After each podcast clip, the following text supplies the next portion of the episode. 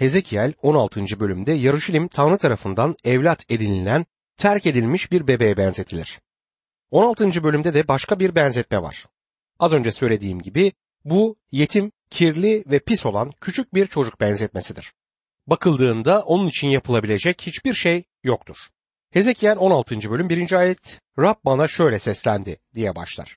Hezekiel bizim onun Rabbin sözünü verdiğini unutmamıza izin vermez. Kabul etmeyebiliriz ama hala o Tanrı sözünü iletir. Hezekiel 16. bölüm 2. ayette insanoğlu Yarışilime yaptığı iğrenç uygulamaları bildir der. Bu küçük yetim kimdir? Dışarı atılan bu kirli, pis çocuk kim? Gayrimeşru olarak doğan bu çocuk kimdir? Burada geçen bu çocuk Yaruşilim şehridir. Hezekiel 16. bölüm 3. ayet de ki, Egemen Rab Yaruşilim'e şöyle diyor. Kökenin ve doğumun açısından Kenan ülkesindensin. Baban Amorlu, annense Hititliydi. Bu İsrail ulusunun kaynağından söz etmez. İbrahim ve Sara'dan da söz etmemektedir. Burada görülen Yarışilim şehrinin aslıdır. Yarışilim'in tarihi onun bir Amor şehri olduğunu göstermektedir. Yaratılış 15. bölümde şöyle okuyoruz. 15. bölüm 16. ayet. Soyunun dördüncü kuşağı buraya geri dönecek. Çünkü Amorların yaptığı kötülükler henüz doruğa varmadı der. Yarışilim aynı zamanda bir Hitit şehriydi. Hititliler büyük bir ulustu ve o diyarı bir zamanlar kontrolleri altında tutmaktaydı. Yarışilim'in geçmişi böyledir ve övünülecek bir geçmişe de sahip değillerdir. Hezekiel 16. bölüm 4 ve 5. ayetlerde doğduğun gün göbek bağın kesilmedi. Temizlemek için seni yıkamadılar. Tuzla ovalamadılar. Kundağa sarmadılar. Kimse bunlardan birini yapacak kadar sana acımadı. Sevecenlik göstermedi. Senden tiksindikleri için doğduğun gün seni kıra attılar diyor. Dışarı atılan gayrimeşru olarak doğmuş bir çocuktan bahsedilir. Terk edilmiş ve bırakılmıştı. Ve Hezekiel 16. bölüm 6, 7 ve 8. ayetlerde yanından geçtim, senin kendi kanının içinde kımıldadığını gördüm. Kendi kanının içindeyken yaşa dedim. Evet kendi kanının içindeyken yaşa dedim. Kırda yetişen bir bitki gibi seni geliştirdim. Geliştin, büyüdün, kusursuz bir güzelliğe eriştin. Göğüslerin oluştu, saçların uzadı. Ama çırılçıplaktın. Yine yanından geçtim, sana baktım, sevgi çağındı. Giysimin eteğini üzerine serdim, çıplaklığını örttüm. Sana ant içtim. Seninle antlaşma yaptım. Egemen Rab böyle diyor ve benim oldun. Tanrı Yarışilim'e seni evlat edindim ve seni kendi çocuğum yaptım demektedir. Hezekiel 16. bölüm 9, 10 ve 11. ayetlerde seni yıkadım. Üzerindeki kanı temizledim. Derine zeytinyağı sürdüm. Sana işlemeli giysiler giydirdim. Deriden çarık verdim.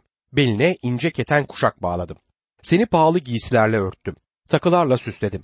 Bileklerine bilezikler, boynuna gerdanlık taktım, diyor. O bunu Yaruşilim için yaptım demektedir. Bu kolayca bizim yaşamlarımıza da uygulanabilir. Sizin ve benim oldukça kötü bir geçmişimiz var. Adem ile Havva günahkar oldular ve biz de suç içinde doğduk. Davut 51. mezmur 5. ayette nitekim suç içinde doğdum ben. Günah içinde annem bana hamile kaldı der. Davut'un sizden ve benden bir farkı yoktur. Övünülecek hiçbir şeyimiz yok. İşte geldiğimiz yer burası ve geçmişimiz bu. Suç ve günah içinde ölü olmak. Tanrı Yarışilim için ne yaptı? Tanrı ona 6. ayette yaşa dedi. Bize yeniden doğmalısın dedi. Mesih'e inanırsanız sizi kurtaracağına dair sizinle bir antlaşma yaptı. Yuhanna 3. bölüm 16. ayette çünkü Tanrı dünyayı o kadar çok sevdi ki biricik oğlunu verdi. Öyle ki ona iman edenlerin hiçbiri mahvolmasın, hepsi sonsuz yaşama kavuşsun der. Rab o küçük gayrimeşru çocuğu pis ve kirli olan kendi kanından aldı ve seni su ile yıkadım dedi. Aynı şekilde biz de kutsal ruhun yeniden doğan ve tazeleyen yıkamasını biliyoruz. Üzerinden kanı, bütün kanı temizledim diyor. Rab İsa Mesih çarmıhta benim suçumu taşıdı. Bugün Tanrı'nın çocuğunun üzerinde hiçbir suç kanı yoktur. Ve yağla seni yağladım. O bugün Tanrı'nın çocuğunu kutsal ruhun yağıyla kutsar. Ve beline ince keten kuşak bağladım der. Tanrı'nın huzuruna çıkabilmemiz için Mesih'in doğruluğuyla giyinebiliriz. Peki bu şehre ne oldu? Tanrı onun büyük, güzel bir genç kız olduğunu ve fahişelik yaptığını söyler. putperestlik yoluna gitti ve Tanrı'ya sırtını döndü. Tanrı bir kase çorba için kendini dünyaya satacak olan imanlıya merhamet eder. Evet, Yakup peygamberin oğlu Esav ilk oğulluk hakkını kardeşine çok ucuza. Bir tas çorbaya sattı ama bugün birçok imanlı da kendini dünyaya çok ucuza satmaktadır. Dostum şeytan çoğumuzu bir tas çorbayla kandırabilir. Kolaylıkla yoldan çıkartabilir. Tanrı'dan uzaklaşabilir ve onunla olan birlikteliğimizden ayrılabiliriz. Yaşadığımız şu an Tanrı'ya karşı dürüst olmalıyız. Hezekiel 16. bölüm 53, 54 ve 55. ayetlerde Sodom'la kızlarını, Samiriye ile kızlarını, onlarla birlikte de seni eski görencine kavuşturacağım. Utanca boğulacaksın. Bütün yaptıklarından ötürü kız kardeşlerine avuntu olacak ve utanacaksın. Kız kardeşlerin Sodom ve Samiriye ile kızları eski durumlarına dönecekler. Kızlarınla sen de öyle. 53, 54 ve 55. ayetler Hezekiel 37. bölümde geçen her şeyin eski haline gelme öğretisini öğretmek için çeşitli tarikatlar tarafından kullanılmaktadır. Bu da herkesin sonuç olarak kurtulacağı anlamına çekilmeye çalışılır. Bu yine kutsal yazılardan birkaç ayeti içeriğinin dışında kullanmaya dayanan bir esastır. Bu garip ve kutsal yazılara uymayan bir öğretişle sonuçlanır. Bu ayetlerde ve Hezekiel 37. bölümde Tanrı şöyle der. Hezekiel 37. bölüm 12. ayet. Bu yüzden peygamberlik et ve onlara de ki Egemen Rab şöyle diyor. Ey halkım mezarlarınızı açıp sizi oradan çıkaracak İsrail ülkesine geri getireceğim. Tanrı kötünün dirilip sonsuz hayata kavuşmasıyla ilgili bir şey burada söylemez. Her iki durumda da bir şehrin ya da bir ulusun yapılandırılmasından bahseder ve burada yıllar önce yaşamış olanlara dair hiçbir gönderme yoktur. Burada Hezekiel 16. bölümde Sodom şehrinin yeniden inşa edileceği söylenir. Şimdi ben kişisel olarak orada insanları çekecek herhangi bir şey olduğunu sanmıyorum. Ama o bölgedeki Ölü Deniz kıyısında büyük bir çalışma yapılmaktadır. Ve 37. bölümde Rab bir ulusun, İsrail ulusunun yapılandırılmasından söz eder. Aslında eski antlaşmada, yeni antlaşmada olduğu gibi gelecekteki durumla ilgili tanrısal bir esinleme görmeyiz. Tanrı'nın eski antlaşma kutsallarını ölümden alıp onlar için hazırlanmış yere götürme gibi bir tasarısı yoktu. Bize bunun bizimle ilgili plan olduğu söylenir ama eski antlaşma kutsallarına hiçbir yerde Tanrı bunu söylemedi. Onlara bu yeryüzünde bir cennetin olacağını söyledi ve İbrahim'in aradığı diriliş de buydu. Ulusun yapılandırılması olacaktır. Bu öğretişin yeni antlaşma oluşumunu eski antlaşma pasajında okuyamazsınız.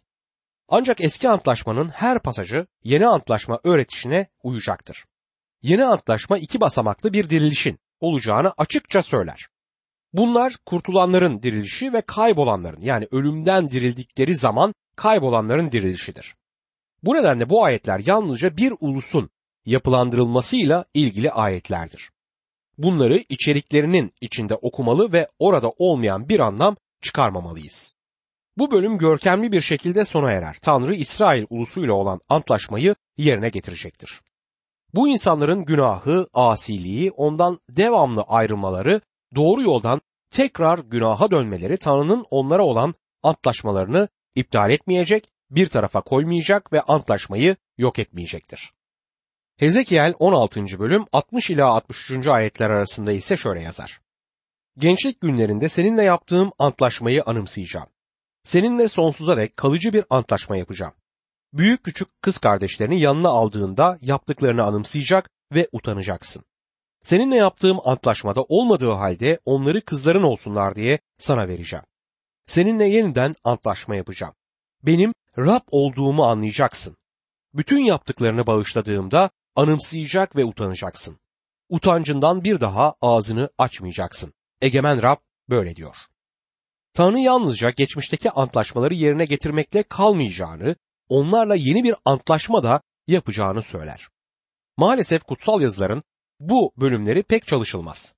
Çalışıldığı zaman Tanrı'nın hala İsrail ulusuyla ilgili bir amacı olduğu açıkça görülecektir. Hezekiel 17. bölümde bir bilmece vardır. Bu da iki kartal bilmecesidir. Hezekiel 17. bölüm 1 ve 2. ayetler şöyle der. Rab bana şöyle seslendi. Ey insanoğlu! İsrail halkına bir bilmece sor. Simgesel bir öykü anlat.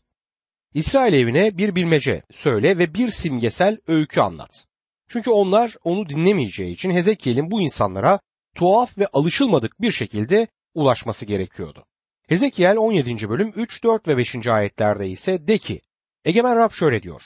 Kanatları uzun ve güçlü, renk renk tüylerle dolu iri bir kartal Lübnan'a geldi. Bir sedir ağacının tepesine konup onu ele geçirdi. Ağacın tepesindeki filizleri koparıp ticaret ülkesine götürdü. Tüccarlar kentine yerleştirdi. Ülkenin tohumundan alıp verimli toprağa ekti. Onu söğüt ağacı gibi akarsuların kıyısına dikti der. Bu iki kartal Babil ile Babil'in kralı Nabukadnezer'den başkası değildir. Kartal kutsal yazıların başka yerinde de Babil için kullanılan bir simgedir. Yeremya Nabukadnezar'la ilgili olarak Yeremya 48. bölüm 40. ayette yazarken çünkü Rab şöyle diyor. İşte kartal gibi uçacak ve Moab'a karşı kanatlarını gerecekler. Yeremya 49. bölüm 22. ayette ise düşman kartal gibi üzerlerine çullanacak. Kanatlarını Bosra'ya karşı açacak. O gün Edomlu askerlerin yüreği doğum sancısı çeken kadının yüreği gibi olacak der. Aynı şekilde Daniel 7. bölüm 4. ayette birinci yaratık aslana benziyordu. Kartal kanatları vardı. Ben bakarken kanatları koparıldı. Yaratık yerden kaldırıldı, insan gibi ayakları üzerine durduruldu. Ona bir insan yüreği verildi der. Bu nedenle burada gelip ağacın tepesini koparacak olanın Babil kralı Nebukadnezer olduğu görülmektedir. Peki ağaç kimdir? İsrail ulusu ve özellikle Davut'un evidir ağaç. Nebukadnezar onu koparacak ve yerle bir edecektir. İşte Sitkiye'ye da aynen böyle yaptı. Hezekiel 17. bölüm 7. ayette gel gelelim kanatları güçlü, bol tüylü başka bir iri kartal da vardı. Asma bu kez dikildiği yerden köklerini bu kartala doğru çevirdi. Sulasın diye dallarını ona doğru saldı, diyor. Diğer kartal o zaman hala büyük bir güç olan Mısır'dır. Sitkiya Nebukadnezar sayesinde tahta çıkmıştı ve beraber bir antlaşma yaptılar. Ancak Sitkiya bu antlaşmayı bozdu ve Mısır'a yaklaştı. Bu burada Mısır'a doğru eğilen dallarla resmedilmektedir. Asma kuvvet alması için Mısır toprağına dikilir ama hiçbir kuvvet almayacaktır. Çünkü Mısır bu gücü ona veremeyecektir. Nabukadnezar Mısır'ı aldı ve mahvetti. Onu kendisine köle etti. Şimdi Hezekiel'in benzetmesindeki mesajı göreceğiz. Hezekiel 17. bölüm 12 ile 15. ayetler arası. O asi halka de ki, bunların ne anlama geldiğini bilmiyor musunuz? Onlara de ki, Babil kralı Yarışülem'e gitti. Kralını, önderlerini tutsak alıp kendisiyle birlikte Babil'e götürdü. Sonra kralın soyundan gelen birini alıp ant içirerek onunla bir antlaşma yaptı. Ülkenin önderlerini de tutsak aldı. Öyle ki ülke gerilesin bir daha yükselmesin ancak yaptığı antlaşmayı yerine getirerek yaşayabilsin. Ne var ki Yahuda kralı kendisine at ve çok sayıda asker vermesi için Mısır'a elçiler göndererek Babil kralına baş kaldırdı. Yahuda kralı başaracak mı? Böyle şeyler yapan kurtulur mu? Yaptığı antlaşmayı bozan kurtulur mu? diyor. İşin ilginç tarafı Nebukadnezar antlaşmanın kendisine düşen kısmını yerine getirmişti. Oysa Tanrı'nın halkı antlaşmayı bozdu ama putperest bir halk kendine düşeni yaptı. Bu ilginç bir durumdur. Kutsal kitabı koltuğunuzun altında taşımak ama yüreğinizin Tanrı'dan uzak olması mümkündür. Öte yandan bazı iş adamları vardır ki dindar görünmemelerine rağmen oldukça onurlu kişiliklere sahiptir. Nebukadnezar gelecek ve Sitkiye'yi bu durumda mahvedecektir. Hezekiel 17. bölüm 18. ayette yaptığı antlaşmayı bozarak içtiği antı küçümsedi. Söz verdiği halde bütün bunları yaptı. Bu yüzden kurtulmayacak der. Tanrı Sitkiya'nın bundan dolayı yargılanmasını tasarlıyorum der. Dostum burada sürdükleri yaşamdan dolayı bir gün yargılanacak olan bazı kişileri de tanıyorum. Tanrı kesinlikle bu durumlarda yargılar. Hezekiel 17. bölüm 24. ayette. Bütün orman ağaçları her yüksek ağacı bodurlaştıranın, her bodur ağacı yükseltenin, her yeşil ağacı kurutanın ve kuru ağacı yeşertenin ben Rab olduğumu anlayacaklar. Bunu ben Rab söylüyorum ve dediğimi yapacağım der. Tanrı bazen Tanrı'nın haklı olduğunu söyleyen ama ondan ayrılmış olan bir halkın tanrısız bir ulus tarafından mahvedilmesine izin verebilir. Bugün Hristiyan olarak bilinen Batı dünyasında büyük bir ahlaki çöküş ve inançtan vazgeçme durumu söz konusudur. Dünyada içsel ve dışsal olarak pek huzurumuz yok. Her yerde sorun görüyoruz. Tanrı günahlarımızın cezasından kolayca kurtulamayacağımızı söyler. Bu durumda rahatlıkla yargının geleceğini söylememiz mümkündür. Hezekiel 18. bölümde Tanrı'nın her bireyle bireysel olarak ilgilendiğini ve uğraştığını görüyoruz. Hezekiel 18. bölüm 1. ayet şöyle der. Rab bana şöyle seslendi. Hezekiel'in kişisel görüşüne yer vermediği bir kez daha açıklıkla görülmektedir. Bu Tanrı sözüdür diyor Hezekiel. Hezekiel 18. bölüm 2. ayette ise İsrail için babalar koruk yedi, çocukların dişleri kamaştı diyorsunuz. Bu deyişle ne demek istiyorsunuz diye sorar. Yeremya'nın iki kez bahset İsrail çocuklarına ait bir atasözü vardı. Yeremya 31. bölüm 29. ayette o günler insanlar artık babalar koruk yedi, çocukların dişleri kamaştı demeyecekler der. Yeremya'nın ağıtlarında da şu sözleri görüyoruz. Ağıtlar 5. bölüm 7. ayet. Atalarımız günah işledi ama artık onlar yok. Suçların cezasını biz yüklendik. Bu atasözünün Mısır'dan çıkıştaki bir bölüm üzerine ortaya çıktığına inanıyorum. Mısır'dan çıkış 20. bölüm 5. ayette şöyle diyor. Putların önünde eğilmeyecek, onlara tapmayacaksın. Çünkü ben Tanrı'nın Rab, kıskanç bir Tanrıyım. Benden nefret edenin, babasının işlediği suçun hesabını çocuklarından, üçüncü, dördüncü kuşaklardan sorarım. Bu ayetin kaynak oluşturduğu bu atasözünün doğru olmamasıyla ilgili bir sorun vardır. Kutsal yazılardan bir ayeti içeriğinin dışında kullanmak tehlikelidir. Bu yanlış bir atasözü. Babalar koruğu yedi ve çocukları da cezayı ödedi. Bu bir dereceye kadar doğru ama Tanrı bireyi hareketlerine göre babasına ayrı, oğlunu ayrı yargılar. Bu sonsuz yaşamda değil, bu yaşamla ilgili bir yargıdır. Bireyin Tanrı'ya itaat edip etmemesiyle ilgili bir yargı. Hezekiel 18. bölüm 3. ayette varlığım hakkı için diyor Egemen Rab. İsrail'de artık bu deyişi ağzınıza almayacaksınız. Bu bölümde yaşamak sözcüğü ve yaşamakla ilgili sözcükler 11 kez geçmektedir. Ölmek sözcüğü ya da fiili ya da bu sözcükle ilgili sözcükler ise 10 kez geçer. Burada yaşamla ölüm sunulmaktadır ancak Tanrı'nın burada bahsettiği sonsuz yaşam ile sonsuz ölüm değildir. Tanrı bu hayatta bireyleri nasıl yargıladığından söz etmektedir.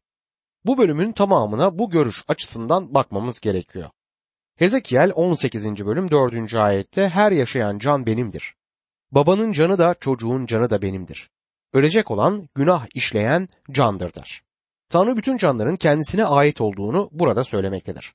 Çocuklar babalarının günahı dolayısıyla çekerse bu onların babalarının kötü yollarında yürümelerinden kaynaklanmaktadır. Herkes kendi suçu için ölecektir. Yasanın tekrarı 24. bölüm 16. ayette ne babalar çocuklarının günahından ötürü öldürülecek ne de çocuklar babalarının. Herkes kendi günahı için öldürülecekler. Suç işleyen can ölecektir. Tanrı her bireyi ayrı ayrı yargılamaktadır. Hezekiel 18. bölüm 5 ila 9. ayetler arasında ise diyelim ki adil ve doğru olanı yapan doğru bir adam var. Dağlarda putlara sunulan kurbanlardan yemez. İsrail halkının putlarına bel bağlamaz. Komşusunun karısını kirletmez. Adet gören kadına yaklaşmaz. Kimseye haksızlık etmez. Rehin olarak aldığını geri verir. Soygunculuk etmez, aç olana ekmeğini verir. Çıplığa giydirir, faizle para vermez, aşırı kar gütmez. Elini kötülükten çeker. İki kişi arasında doğrulukla yargılar, kurallarımı izler, ilkelerimi özenle uygular. İşte böyle biri doğru kişidir. O yaşayacaktır, egemen Rab böyle diyor der. Dağlarda putlara sunulan kurbandan yemez diyor. Putperestlikte herhangi bir bağı olmayacağı anlamındadır bu. Bu adam Tanrı'nın kanunlarında yürüyen ve onun buyruklarını tutan doğru ve adil birisidir. Bu adam için elbette yaşayacaktır der Rab Yahve. Tanrı burada sonsuz yaşamdan değil de bu yaşamdan bahsetmektedir. Tanrı bu adamı bu yaşamda bereketleyeceğini söyler. Eski antlaşmanın bereketi budur. Hezekiel 18. bölüm 10. ayetti. Diyelim ki bu adamın zorba, kan döken, kardeşlerine bunlardan birini yapan bir oğlu var diyor. Ancak bu doğru adamın hiç de doğru olmayan bir oğlunun olabileceğini görüyoruz. Hezekiel 18. bölüm 13. ayette faizle para verir, aşırı kar güder, böyle biri yaşayacak mı? Hayır yaşamayacak. Bütün bu iğrençlikleri yapmıştır, öldürülecektir. Onun kanından kendisi sorumlu olacaktır der.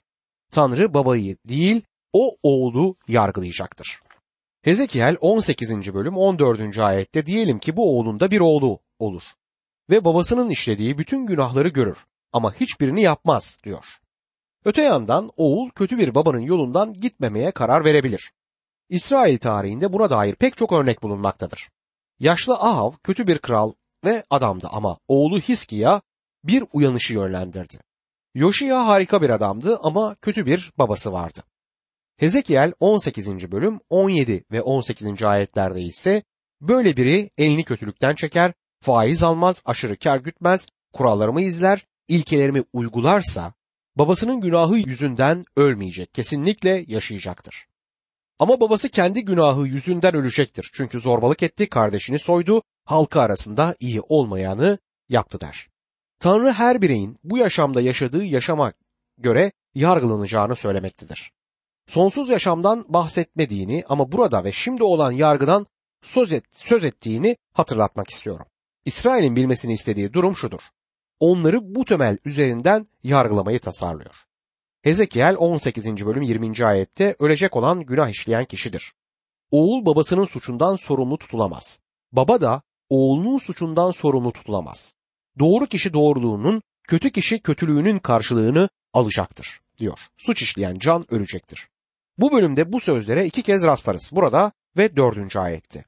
Hezekiel 18. bölüm 31. ayette ise İsyanlarınızı kendinizden uzaklaştırın. Yeni bir yürek, yeni bir ruh edinin. Neden öleceksin ey İsrail halkı diye Tanrı sorar.